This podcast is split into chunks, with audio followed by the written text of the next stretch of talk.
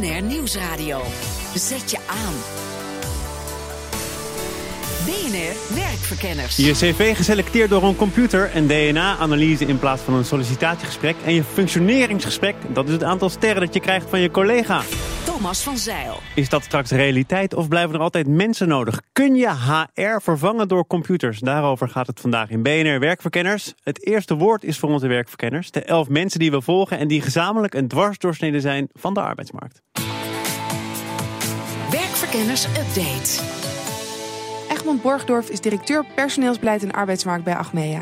En ziet dat er steeds meer gebruik wordt gemaakt van big data. Ja, wat wij met name de laatste tijd, de laatste pakweg anderhalf jaar veel doen, is gewoon allerlei data analyseren. En dat, dat is zowel medewerkersdata gekoppeld aan soms andere bronnen. En dat, daar haal je gewoon heel veel waardevolle eh, gegevens aan. Dus dan weet je ook veel beter op welke manier je je beleid en je instrumentarium moet, nou, waar je dat op moet richten. Dat betekent dat zijn afdeling het beleid anders onderbouwt. In plaats van op basis van ideeën werkt Achmea nu met koppelingen van gegevens. Dat maakt het makkelijker om specifiek interventies door te voeren. Je koppelt uh, bijvoorbeeld salarisgegevens, gegevens met betrekking tot leeftijd, je performancegegevens en medewerkerstevreden, tevredenheidsgegevens koppel je aan elkaar. Dat doe je allemaal wel anoniem, je niet kan dingen leiden tot op uh, persoonsniveau. En wat je ziet is dat als je die data bijvoorbeeld aan elkaar koppelt, dat er veel oudere medewerkers nou, bijvoorbeeld bovenschalig zijn. En daar kan het beleid dan vervolgens op worden aangepast. Dit was het weer voor deze week. Wil je meer weten over onze werkverkenners? Kijk dan even op de website bnr.nl/slash werkverkenners. De bijdrage was van redacteur Laura Walburg. Mijn gasten van vandaag zijn Sander Klaus, hoogleraar Big Data Ecosystems aan de Universiteit van Amsterdam en adviseur bij KPMG Management Consultant Tom Haak partner bij het HR Trend Institute en Cruncher. En Jan van Gogh, directeur marketing en sales bij Connexis, dat wervingssoftware maakt. De eerste vraag, Sander, die is voor jou, want het is een modewoord, big data. Wat doet het voor HR? Ja, ik denk inderdaad dat de big data aan zich, dat zegt de mensen niet zoveel. Dus je zal het moeten opsplitsen. Ik denk dat voor HR dat er drie aspecten interessant zijn. Het eerste aspect is hoe je HR zelf beter kunt laten functioneren. Dus denk eraan van hoe kun je beter contracten opstellen, et cetera. Tweede is HR eh, binnen je organisatie. Hoe kun je ervoor zorgen dat je als HR meer waarde um, brengt aan je organisatie? Hoe uh, kun je daarvoor beter positioneren? En het derde element uh, is het element wat je zelf al even in je introductie noemde. Het scannen van cv's en echt op de persoon gericht. Hoe kun je mensen beter beoordelen, beter selecteren, uh, beter laten functioneren? Heel veel bedrijven zetten big data in om hun klanten beter te bedienen. Maar als het om HR gaat, dan gaat het vooral om de eigen interne organisatie, als ik jou goed begrijp. Um, Wat logisch is hoor, want daar gaat HR om. Ja, nou, ik, ja, dit is wel interessant. Hè? Dus als ik, als ik vraag aan een, een zorgpartij van... goh, uh, waarom doen jullie big data? En dan zeggen ze nou ja, om ervoor te zorgen dat het beter gaat met de patiënt.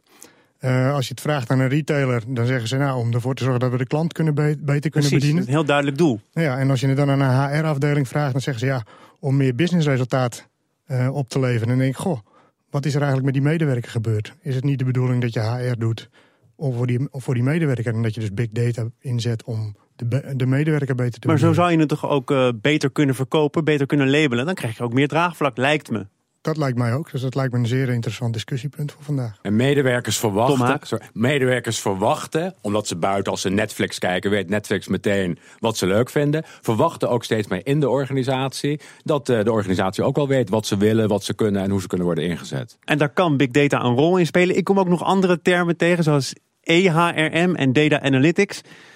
Ja, wat, je hebt wat is precies het verschil? Waar gaat het om? Het gaat eigenlijk om data en het gaat om evidence-based werken. Dus big data, small data. Vaak is er ook nog gewoon data als uh, hoeveel mensen werken waar en hoeveel mensen gaan van A naar B. Dat is ook data waar, waar je heel wat mee kan in een. En data, dat zijn dan vooral gegevens, laten we het in het Nederlands zeggen.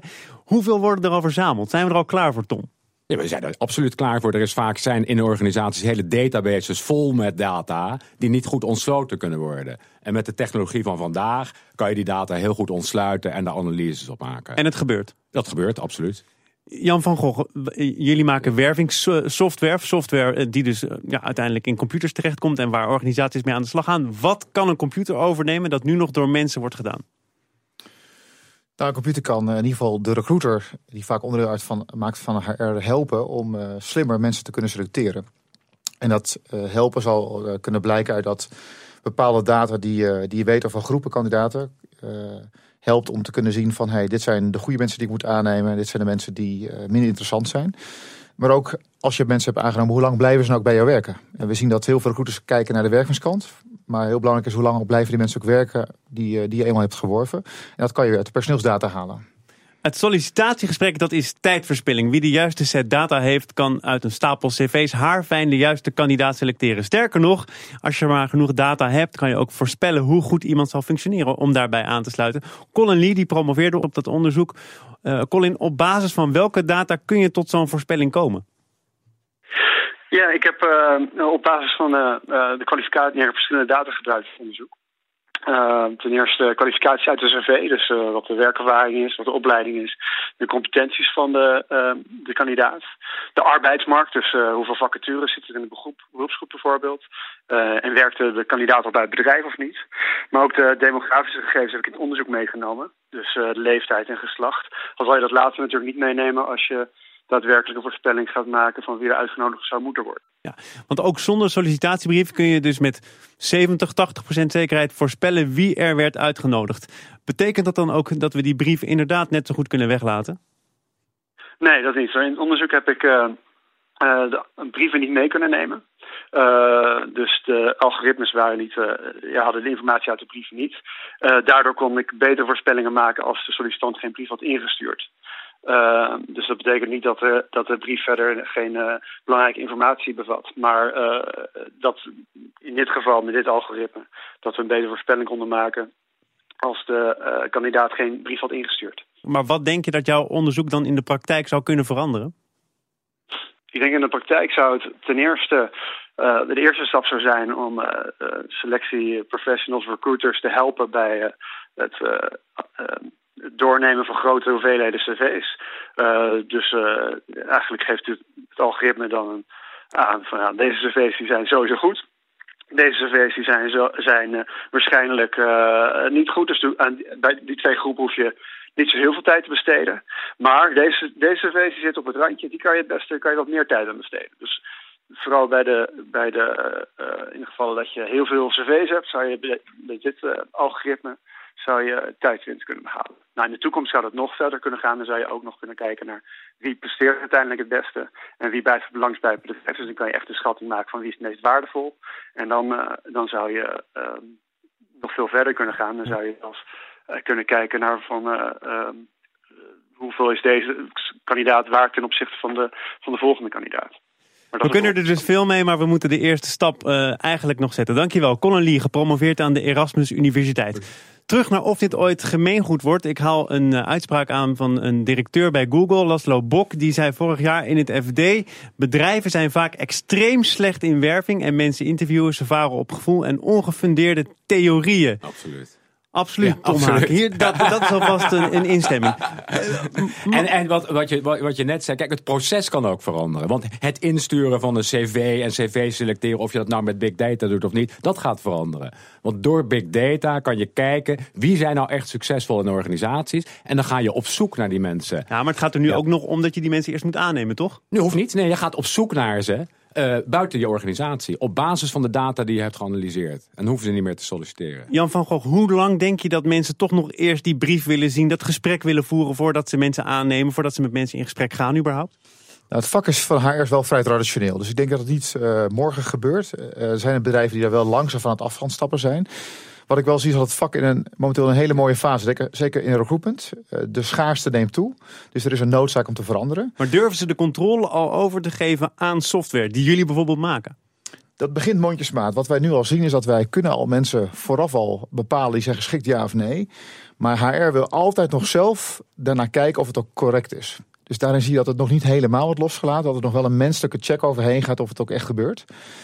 En verder wat ik zie is dat bedrijven zien dat het vak van recruitment verandert naar online marketing toe. Daar geloven we ook in. En in de online Wat bedoel je daarmee? Want dat vind ik een hele rare combi die je in één keer Ja, maakt. dat lijkt heel raar. Maar wat je ziet is dat een marketeer is ook gewend om in doelgroep te denken. Dus die weet precies wat zijn mijn klanten die heel graag met mij willen gaan werken of die mij nodig hebben. Of welke mensen zijn nog niet geïnteresseerd in mijn product. En voor recruiters geldt datzelfde ook. Dat recruiters eh, steeds meer een beeld moeten krijgen. Wat is de- welke mensen op de arbeidsmarkt zijn voor mij geschikt? Ja of nee? En die kunnen er ook een profiel van bouwen. En als je, dat, als je de goede mensen weet te vinden, dan kan je ze ook gelijk benaderen. En weet je ze ook binnen te halen. Sander Klaus, critici zeggen big data zorgt ervoor dat we mensen in hokjes gaan stoppen. Dat we inderdaad gaan denken in doelgroepen en dat die gekke kandidaat met die brief die een beetje afwijkt en dat merkwaardige profiel geen kans meer krijgt, terwijl die misschien wel heel goed in de organisatie past. Ben je bang voor dat gevaar? Nee, ik denk dat dat, dat stuk wel meevalt. Eh, ik denk dat je eh, wel heel lang nog de mens eh, houdt als uiteindelijke beslisser. hè. Ik denk dat we nog heel ver weg zijn van het punt waarop, eh, waarop de analyse tools zelf de keuzes maken. Maar ik zie geen, eh, ik zie geen eh, directe spanning op eh, outliers, zoals je die net bestempelt. En dat die misschien niet meer Die is gezellig juist blijven toch een kans krijgen. Het Tom Haak, heel kort. andersom. Eh, door de big data kan je veel beter individuele eh, eh, kwaliteiten boven water halen. Ja, eens. En wat zijn die kwaliteiten dan? Een verkoper of toch meer een programmeur? Wat zegt je DNA-profiel over je professionele kwaliteit? BNR Nieuwsradio. Zet je aan. BNR Werkverkenners. Nee, het zegt niet alles. En ja, er zijn ook aanvullende vragenlijsten nodig. Maar toch, het in kaart brengen van je DNA-profiel kan iets zeggen over de vraag of je bij een baan past of niet. Klinkt eng en dat is het ook een beetje. Maar het Rotterdamse bedrijf Inside You heeft er desondanks haar kerntaak van gemaakt. Verslaggever El van die Toulaar kreeg uitleg van medeoprichter Loekworm. We gaan hem openmaken voor jou. En eigenlijk wat je in de DNA-kit ziet, is het eerste is een collector. Is dat een mooi woord voor een wattenstaaf? Eh, nee, bij ons moet je plat gezegd even spugen. Ja? Eh, je spuugt het buisje vol met, eh, met je speeksel als professional en stopt hem in de meegeleverde retourdoos aan de andere kant van de DNA-kit. Weer terug retour naar Rotterdam. Oh ja, ik zie het. Kartonnen envelopje met het adres erop. Ja. En het allerbelangrijkste is, dit is eigenlijk dus fase 1 van de ontwikkelassessment. Daarna doorlopen de mensen online nog de ontwikkelassessment, de vragenlijst met de volgende drie levensfases. Maar de DNA-test, dat buisje spuug komt dus hier aan. Ja. Eh, waar wordt dat vervolgens op geanalyseerd? Eh, wij meten op dit moment een vijftal specifieke genen waar we naar kijken. Eh, opportunity spotting is wat we meten. Dus eigenlijk de gevoeligheid voor nieuwe informatie. Dat zit bij ons in het dopamine-systeem. bij veel mensen denk ik dopamine wel bekend. Oxytocine wordt al heel vaak als het knuffelhormoon benoemd. Wij hebben gezegd dat is de gevoeligheid dus voor sociale prikkels. Eh, een ander stukje in het dopamine-systeem is de behoefte aan controle over het sociaal netwerk. Eh, en het serotoninepad meet heel erg de gevoeligheid voor emotionele prikkels. En dan als laatste ook weer een stukje in dat dopamine-systeem. Zo zie je hoe belangrijk dat systeem is. Is de waardering voor wat je hebt. En in de professionele context hebben wij dat als thought leadership benoemd. En daar komen dan inderdaad dus kwaliteiten uit als opportunity spotting, Juist. bonding, street smartness en thought leadership. een beetje onze kleuren zijn dat. Dat zijn de eh, kwaliteiten waarop getest wordt door middel van DNA. Maar de uitslag van de test is privé. Ja. Dus hoeft de werknemer niet te delen. Nee, klopt. Het klinkt toch een beetje eng, want stel mijn werkgever zou de redactie van BNR aan deze test onderwerpen. En ik krijg mijn DNA-profiel en de uitslag van de test. En ik denk, "Huh, ik pas hier helemaal niet bij. Dan is dat natuurlijk, als ik als enige die test niet inlever, is dat natuurlijk al een teken aan de wand. Ja, ik moet zeggen, ik zou het heel interessant vinden als jij dan bij BNR zou willen blijven werken. Want ik kan me juist voorstellen dat het is er voor jou om te kijken of je van nature succesvol kan zijn in een rol die bij je past. En mocht dan dit een rol zijn die niet bij je past, dan kost deze rol misschien jou ook wel erg veel energie. En dan ben ik blij dat dit inzicht jou dat heeft gebracht om misschien wel de conclusie te trekken dat je eens een andere rol moet gaan bekleden. En niet bij de werkgever moet blijven. Oké, duidelijk advies, maar, maar dan nog, ik heb een baan, ik moet eh, brood op de plank krijgen. Het, is, het kan heel confronterend zijn. Ja, zeker weer een mooi argument waarvoor werving en selectiedoeleinden het wat minder geschikt is. Eh, maar voor talentontwikkeling is het wel heel erg leuk om te weten van welke rollen moet ik nou eh, zeg maar doorontwikkelen om succesvol te zijn in deze functie die bij mij past. Een paar jaar geleden was het een ontzettende hype, dat boek van Dick Swaap, Wij zijn ons brein. Ja. Zijn wij ons brein? Eh, ik denk niet dat wij ons eh, brein zijn. Eh, maar ik denk wel dat het super relevant is om te weten je biologische identiteit. Dat dat voor een groot deel verklaart wie we nu zijn en met wat voor onderbuikgevoelens en intuïties we zitten. U heeft natuurlijk zelf die test ook gedaan. Wat Ja. kwam eruit? Ik ben niet echt een mensenmens, blijkt uit mijn DNA. Ik probeer altijd mijn sociale omgeving wel daar zo op aan te passen. Echt een soort van epiphany voor mij dat dat toch al zo ver uit mijn DNA en mechtingstijl naar voren kwam. Geen mensenmens en dan toch in gesprek gaan met verslaggever uh, Elfanie Toulaar. Look Worm deed het. Bij mij te gast zijn Sander Klaus, hoogleraar Big Data Ecosystems aan de UvA en adviseur bij KPMG Management Consultants. Tom Haak, partner bij het HR Trend Institute en Cruncher. En Jan van Gogh, uh, director marketing en sales bij Connexus, dat wervingssoftware maakt. Sander, die HR-afdelingen die eigenlijk heel veel van hun taken wel zouden kunnen overdragen aan computers. Zijn die überhaupt wel echt enthousiast om aan de slag te gaan met dit soort nieuwe technieken? Um, dat is een hele goede vraag. Ik denk dat de HR-afdelingen klassiek wat meer mensen-mensen zijn. Um, en ja, dat betekent dus dat dit wel nieuwe skills vereist die ze niet tot, nu, tot voor kort nog niet echt in huis uh, hadden. Je ziet wel dat vrijwel iedere grote organisatie hier een inhaalslag aan het maken is.